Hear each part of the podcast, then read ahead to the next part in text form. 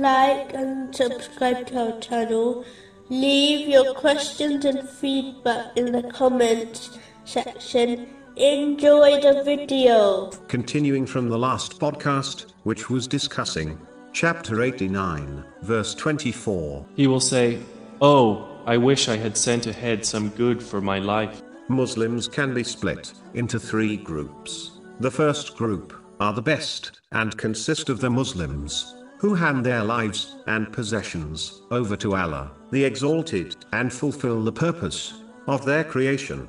They only take from the world in order to fulfill their necessities and responsibilities, and dedicate the rest of their efforts in gaining and acting on knowledge so that they can strengthen their faith and gain the proximity of Allah, the Exalted, in both worlds. Outwardly, they may seem as if they do not enjoy life in this world, but in reality, they enjoy it and find more peace than the other types of Muslims. Their reckoning on Judgment Day will be easy through the mercy of Allah, the Exalted. The second group consist of those Muslims who fulfill their obligatory duties and whatever traditions of the Holy Prophet Muhammad, peace and blessings be upon him, they come across without putting extra effort in obtaining or acting on Islamic knowledge. They dedicate the majority of their efforts to gaining and enjoying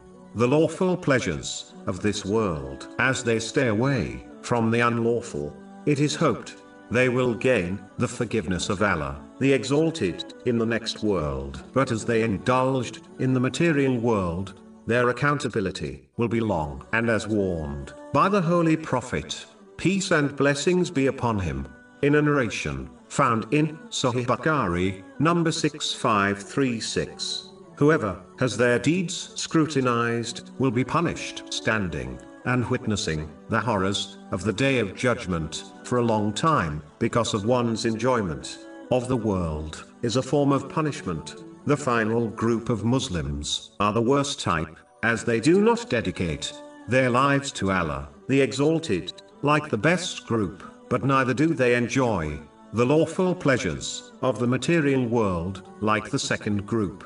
These people instead hoard the worldly things they obtain without fulfilling their lawful desires. This attitude causes them to stand between the two other groups, meaning they will not enjoy the lawful things of this world, nor will they have an easy reckoning on the day of judgment because of the worldly things they obtained.